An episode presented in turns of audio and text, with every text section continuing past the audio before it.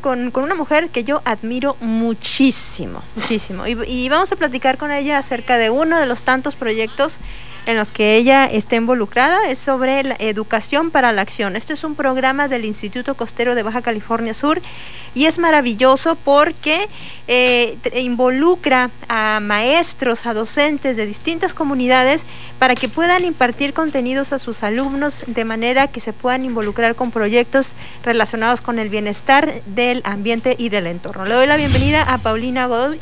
¿Cómo estás, mi querida Pau? Hermosa muy bien, Muchas gracias, muy contenta de estar aquí y maravillada por, por el estudio tan colorido. gusto tenerte aquí con nosotros. Bienvenida, nos da mucho gusto. Pues no teníamos nosotros, no habíamos, tenido la oportunidad de conocerte, pero pues Marta nos ha estado platicando precisamente de todo este trabajo que se encuentran realizando. Y sí, y precisamente Educación para la Acción, cuéntanos en qué, consiste este programa y también la actividad que acaban de cerrar hace poco, ¿no? ¿Cuál, cuál fue el saldo de esto? bueno, pues Educación para la Acción es un programa que nace en la región de, de Cabo del Este, esta zona que conocemos, digamos, desde el sur de La Paz, el norte de San José del Cabo, entre la Sierra de la Laguna y el Golfo de California donde están todas estas comunidades rurales eh, históricas que se han permanecido hasta, hace poco pues muy pequeñas. Y pues recientemente pues ha ido despuntando el, crecimiento turístico.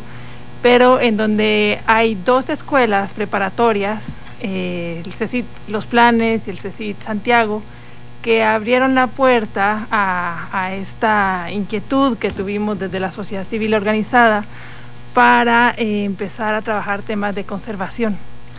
Entonces, en estas dos escuelas eh, se atienden aproximadamente a 700 jóvenes de más o menos 27 comunidades y más ranchos.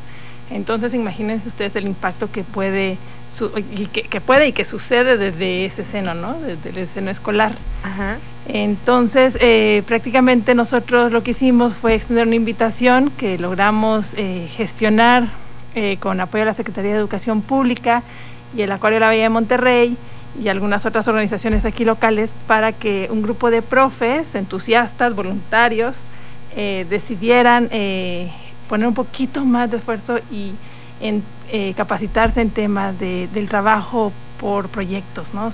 motivar a los estudiantes a desarrollar proyectos significativos para ellos en su vida y eh, pues este grupo de profes, eh, junto con sus directores y con todo el apoyo de la dirección, tanto a nivel escolar como general, ya saben, eh, viajan, viajan a Estados Unidos, a la Acuario de la Bahía de Monterrey, ahí estamos por una semana en intensa capacitación y regresamos pues con muchos recursos, con muchas ideas y cada escuela con, con un plan definido del tema que querían trabajar en el caso de Santiago empezaron a trabajar el tema de, conservación del agua.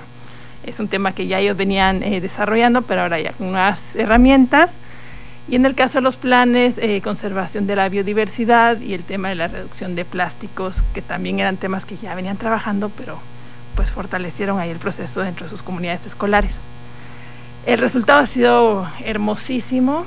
Em, en dos años eh, antes de la pandemia, pues pudimos tener una comunidad de estudiantes, de 42 estudiantes, creando proyectos que pudieron eh, presentar en expociencias, proyectos en, relación a estos temas y que eh, llevándose a otro nivel, pues pueden tener un impacto muy significativo en la comunidad, ¿no? Imagínate. ¿sí? algunos de estos proyectos son como hacer filtros en casa para eh, eh, recuperar las aguas grises, algunos otros para eh, aprovechar el, el, forraje que ya se tiene, pero hacerlo hidropónico, otros pueden ser desde el aprovechamiento de las plantas tradicionales, entonces se creó, digamos, un movimiento en estas dos escuelas que lo que ahorita hicimos en este año fue sistematizarlo en un par de propuestas curriculares, un par de de, programas que puedan ayudar a otros profesores a implementar y replicar la experiencia en sus propios entornos y con sus propios intereses, ¿no? ¿Y a qué tipo de, niños o de eh, escuelas están atendiendo? ¿De nivel primaria, secundaria? ¿O, cómo es el acercamiento para poder eh, participar en este tipo de capacitaciones? estamos nosotros enfocados en, a nivel preparatoria, eh, pensando en que son los jóvenes que están a punto ya de involucrarse en la vida productiva de sus comunidades, de tomar importantes decisiones en sus propias vidas y que, bueno, pensando en que si hay poquito recurso humano y si hay que decidir en qué sector, pues vamos a él, ¿no? Entonces estamos con prepas y nosotros como Instituto Costero estamos muy enfocados en la región esta que les comento de, Cabo del Este, pero la Secretaría de Educación Pública ha hecho un esfuerzo muy grande para invitar a otros eh, profesores, a otras escuelas de otros planteles para que este para que este esfuerzo pues pueda tener un mayor impacto, ¿no? Entonces ah. pero qué importante es el, el, impacto que están teniendo ya ahorita, porque incluso eh, el acercamiento que hay de estas instituciones puede incentivar que los jóvenes vean la posibilidad de estudiar académicamente, ¿no? Este, y cuestiones de investigación más científica, este, llevar estos recursos que han empezado a desarrollar, estas tecnologías o propuestas que, que han este, implementado, como bien dices, de los filtros o este, la hidroponía, ahora llevarlas a otro nivel, tal vez saliendo de preparatoria, pues hacerla en universidad y tal vez a través de conseguir unas becas de conocido, o sea, hay muchas posibilidades para esto, ¿no? Exacto, sí, y es eso, ¿no? Eh, reconocer cuáles son las necesidades desde la escuela, de alguna manera llevar la vida a la escuela y que lo que estamos trabajando en el entorno escolar que tenga eh, significado, que tenga un impacto en nuestra vida, ¿no? Entonces que que de alguna manera eh, Baja California Sur es uno de los estados con menor deserción a nivel preparatoria eh, eso se aplaude y, y esta es una vía también pues para, para que los jóvenes se mantengan, ¿no? Se mantengan apropiados de su propio proceso y entre ellos también aprendan a colaborar, a trabajar, que de alguna manera cuando salimos de la escuela es lo que nos toca, ¿no? Claro. Eh, y, aparte también, qué importante es el, sentido que le están dando a ustedes, que es trabajar a partir de proyectos, ¿no? Porque en el, en, cuando se tiene ese enfoque en la, desde lo académico, desde lo formativo, eso te ayuda a resolver, a replantear, a crear y demás y, y se vuelve, eh, a partir de, este concepto de proyectos, pues se vuelve algo más, más te, vuelves más activo, digamos, ¿no? No, no tan pasivo dentro de tu proceso ¿no? de, de, formación. En, en este caso, eh, supongo que, el, que la participación y el apoyo de la SEP tiene que ser fundamental, ¿no? Para que puedan ustedes poder llegar a estas, eh, estas comunidades. Exacto, sí, no, no, no, ha sido, es es fundamental, ¿no? O sea, este no es un proyecto extracurricular, sino nuestra intención siempre ha sido de, desde el seno escolar por lo mismo, ¿no? Porque consideramos que es ahí donde se da el ejercicio, se da la mejor práctica desde afuera, pues ya los muchachos salen, ya traen sus tareas, ya tienen muchas otras cosas que también quieren hacer y no tanto pues, ir pensando en cosas de la escuela, ¿no? Claro, sí. Entonces sí, vemos una muy hermosa eh, posibilidad y también una gran respuesta de parte de CEP y de, las mismas direcciones escolares para que sucedan esas cosas tan necesarias desde eh, la práctica de las escuelas. Entonces, y es que lo pueden desarrollar también pensando en que si bien es algo que requiere un poco más de tiempo, si bien es algo que requiere un poco más de esfuerzo, de la parte de la carga curricular que puedan tener los estudiantes o los mismos profesores, este, va a tener un impacto en la comunidad y entonces van a ver ese esfuerzo reflejado en ello, ¿no? En todo lo que pueden este, desarrollar para ellos mismos, para su, su locación donde, donde se ubiquen. Exacto, sí. Lo que ha procurado el programa es eh, poner las, las herramientas en, alineadas a los contenidos curriculares que necesita la SEP cumplir, ¿no? que eh, cumplir los profes para que esto no sea algo extra, sino que puedan usar las horas de escuela para aplicarlo. Ah, Entonces, eh, lo que básicamente se hace, se aborda eh, el tema, desde cuál es la relación del agua en tu vida y después, pues, de dónde viene esta agua, pero los estudiantes se vuelven los investigadores, los gestores, todo del proceso y después, pues, van haciendo... Eh, investigación desde sus propias casas, con sus abuelos. El programa eh, tiene un pilar muy fuerte que es este de reconocer el conocimiento tradicional a la par de importante que el científico, ¿no? O sea, no podemos mm. reconocer nada más lo que está desde la escena institucional como lo, válido, ¿no? O sea, necesitamos también reconocer esto que, que, sucede en las sierras, que sucede en las costas desde hace muchos años, desde nuestros propios eh, familiares, ¿no? Y que y tiene también su propio conocimiento profundo, pues, ¿no? tal vez no sistematizado como podría ser un, algún conocimiento formal científico, pero pues también tiene su esencia y su razón de ser. ¿Qué sigue para este programa en los próximos ciclos escolares? Pues en, en lo pronto estamos ahorita piloteando las dos currículas en, en, las escuelas con los profesores que voluntariamente se han, se han sumado. Eh, tenemos eh, como intención establecer un par de laboratorios, esto todavía está así como en, en, veremos. en todo depende si, si, se logra gestionar bien el, apoyo, pero quisiéramos eh, poder fortalecer por esa línea también a estas dos escuelas y a las otras que están en esta región. Y ojalá pudiera irse creando una red de educadores eh, que trabajan en esta misma línea, que comparten experiencias, que, que comparten recursos y también los estudiantes que están conectados, que están compartiendo datos, que están compartiendo proyectos y retroalimentándose. nosotros quisiéramos mucho eh, ver que sucede ese, es, ese, esa gestión en la cultura escolar, ¿no? Esa réplica, ¿no? Esa réplica. Y, en, y hay, por ejemplo, si en esos momentos nos están escuchando algún maestro o algún director de alguna institución, ¿se pueden acercar con ustedes también de manera voluntaria, así por iniciativa propia para poder participar en este programa? Claro que sí, sí, por favor. En esta ocasión nosotros entramos a trabajar nada más con 35 profesores, era un taller piloto, el que estuvimos ofreciendo en los últimos tres meses, desde febrero hasta mayo. Eh, aplicaron 100 profes, tuvimos esa, excelente respuesta y eso nos motiva muchísimo para fortalecer este proceso. Salud. y, eh, y sí, por favor, eh, si alguien está interesado, igual podemos dejar el contacto ahí en la página. Sí, sí, genial, ¿no? Sí, claro que sí. Eh, pero de igual manera, si nos puedes decir cómo se llama la página o cómo lo pueden encontrar las personas. Ajá. Sí, estamos en... Perdón, salud, levanta el... salud, dice, al estornudo de Nash. Perdón. Estamos en Educación para la Acción, eh, es un programa de de varias instituciones, pero que estamos liderando junto con la Secretaría de Educación Pública eh, del Estado de Baja California Sur, el Instituto Costero de Baja California Sur, que es la organización en la que yo trabajo. Entonces, nada más nos pueden buscar en las redes como Instituto Costero Baja California Sur y eh, contactar ahí por, por, Facebook, ¿no? Tiene la Facebook, Instagram, por, todos lados, ¿no? Instituto, Instituto Costero de Baja California, Sur, sí. o Educación para la Acción. Exacto, sí es una, eh, una organización muy chiquitita, pero con, no hay pierde, con mucho entusiasmo. No, no, y finalmente todas estas beneficios, y lo vemos en las organizaciones civiles principalmente, son esto, es, es con mucho entusiasmo y con mucho ánimo y con la intención precisamente pues de dejar un beneficio a la comunidad.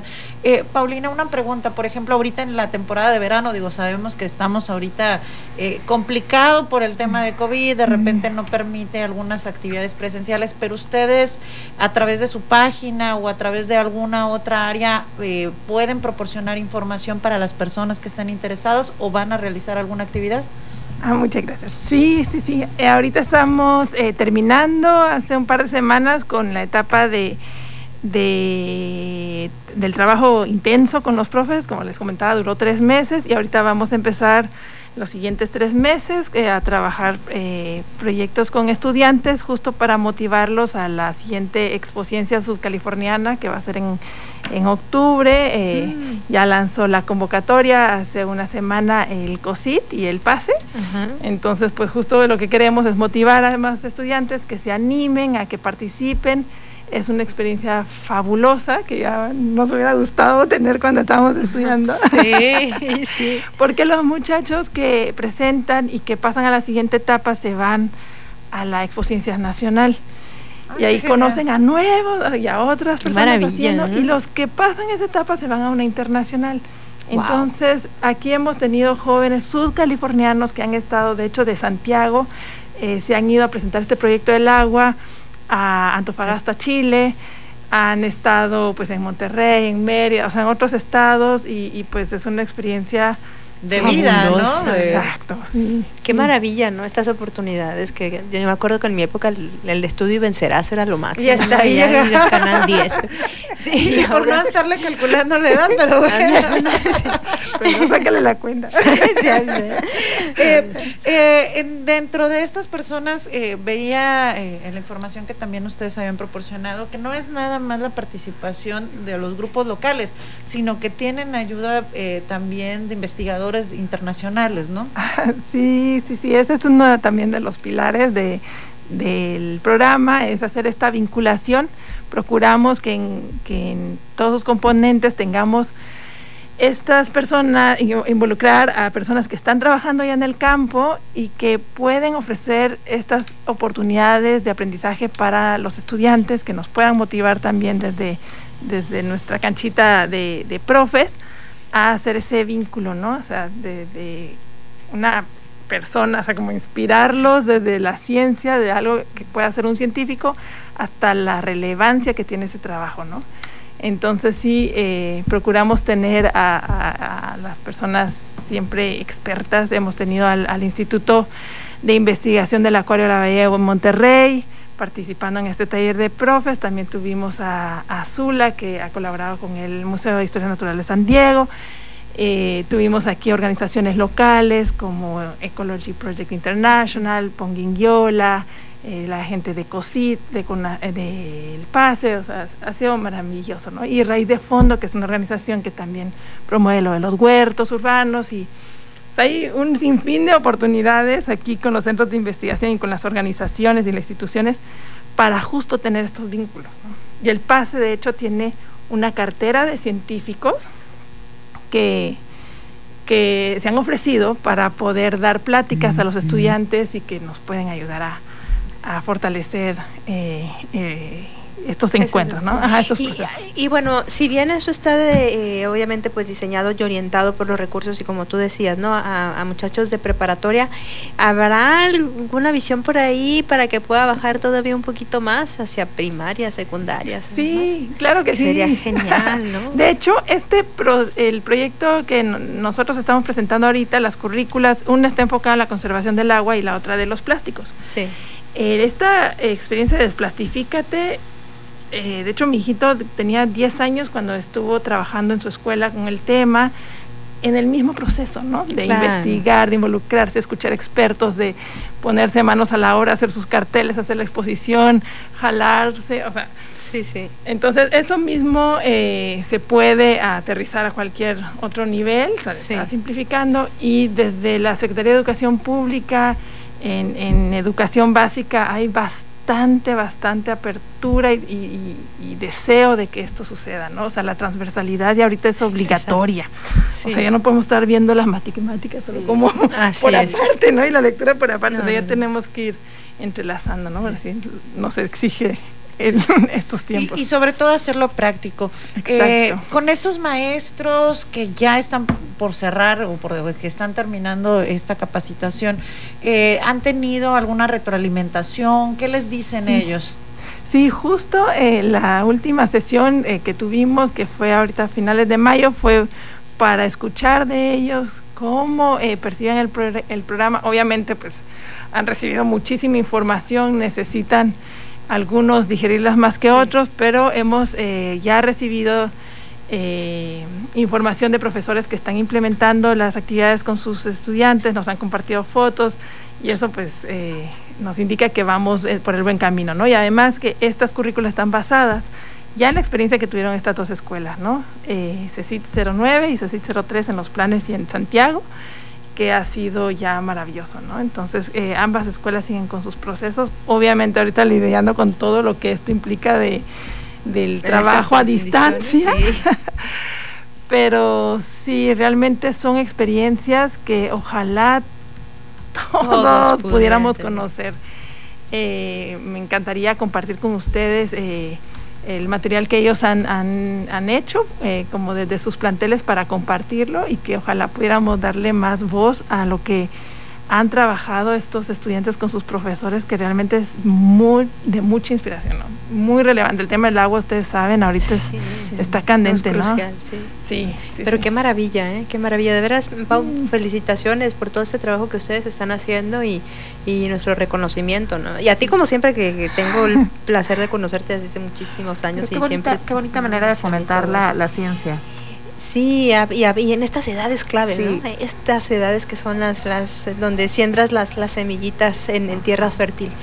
pues aquí quienes hacen todo son, son los profes, ¿no? O sea, los y los maestros, los maestros, las maestras. Qué maravilla la vocación sí, de Sí, los directores que se han realmente, pues puesto la camiseta para hacer, sí, porque pues sin, e, sin el apoyo de ellos esto no sucede, ¿no? Y de la visión de la Secretaría también para, para permitir, ¿no? Claro, para ser los facilitadores, ¿no? De todo esto. Sí, sí, sí. No, pues como tú dices, entre, ¿no? Entre la misma institución y organización civiles y los mismos científicos y todo, estas son las cosas que, que se logran hacer. Sí, y aquí hemos tenido a alguien, eh, a mí me gustaría reconocer públicamente su, todo, todo, todo su, su visión, su, su esfuerzo, su compromiso con este proyecto, que es la ingeniera Cristina Talamantes. Ella es la coordinadora de educación media superior aquí ah, en, el estado. Y ella desde un principio junto con la directora de, de CECIT 03 Santiago, la maestra Rosario Guadalupe Hernández, o sea, ambas han hecho todo para poder llevar esto a un siguiente nivel. Ahorita Cris viaja a México, quiere llevar los programas curriculares para mostrarlos, presentarlos a la federación como una contribución del Estado. O sea, siempre están buscando la manera de que esto pueda seguir avanzando. Eh, la organización en la que yo trabajo es una organización comunitaria basada en Cabo Pulmo. Eh, son prácticamente residentes eh, de tiempo eh, completo algunos, otros de medio tiempo, algunos son científicos, pero entre ellos se pasan el, sombrero para poderlo ir financiando. Tenemos muy poquito financiamiento de, fundaciones, son más de individuos y pues también eh, mi reconocimiento para ellos porque pues creen en la educación y en la ciencia como el pilar como para tomar buenas decisiones, ¿no? Así es. Y ahorita Baja California Sur está en un momento muy crucial. Sí, que necesita de buenas decisiones. Sí, Sí, ojalá pudiéramos eh, entre todos mantener los atributos tan lindos que han eh, hecho especial este lugar y ojalá podamos aprender de, del sur del estado, de, Cabo, qué, está bien, qué no está bien y que lo demás se vaya un poquito más pausada y que vaya el desarrollo siendo más equitativo, ¿no? Sí, cuestionar el tipo de desarrollo también que estamos expuestos. Así es. Exacto, sí. Y acabas de decir una palabra clave, más equitativo. Sí. Menos depredador. Muchísimas gracias, Pau. Un placer tenerte aquí. Y espero que sea la primera de muchas. Para, para, que nos vayas a platicar de todos estos, de estos proyectos. Y bueno, nos vamos rapidísimo a un corte, ya volvemos. Recuerda, estamos en la mesa del Heraldo Radio. Ya volvemos.